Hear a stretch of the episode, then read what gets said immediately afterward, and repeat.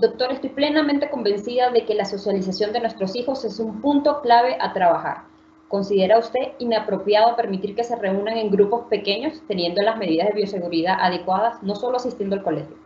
Sí, mire, Joana, yo estoy de acuerdo con usted, pero obviamente no quiero echarme de enemigos los que dicen que no, pero sí quiero hacer un comentario científico, académico.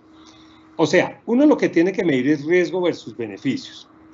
Si usted tiene los dos o tres o cuatro amigos de sus hijos con los que usted tiene la confianza con los papás, de hablarse claramente. Usted sabe que ante cualquier riesgo mm, vamos a ser suficientemente sinceros para decir que me dolió la garganta hace tres días y por lo tanto mi hijo o mi niña no puede estar con la otra niña, cosas de ese estilo, o que estuve viajando y voy a esperar unos días a que pase un tiempo para estar tranquilos, yo lo permito.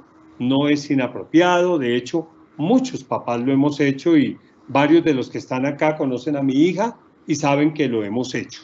Ahora, eh, teniendo eso en cuenta, con todos los protocolos es, es no, totalmente, es bastante seguro. Pero habiendo dicho eso, también uno ve eh, el grupo de niños que deciden ya no usar los protocolos, eh, abrazarse, besarse, quitarse el tapabocas, ya ahí la situación se complica un poquito. Entonces dependemos también de nuestros hijos en ese aspecto. Es un tema que cada uno de nosotros debe trabajar en casa.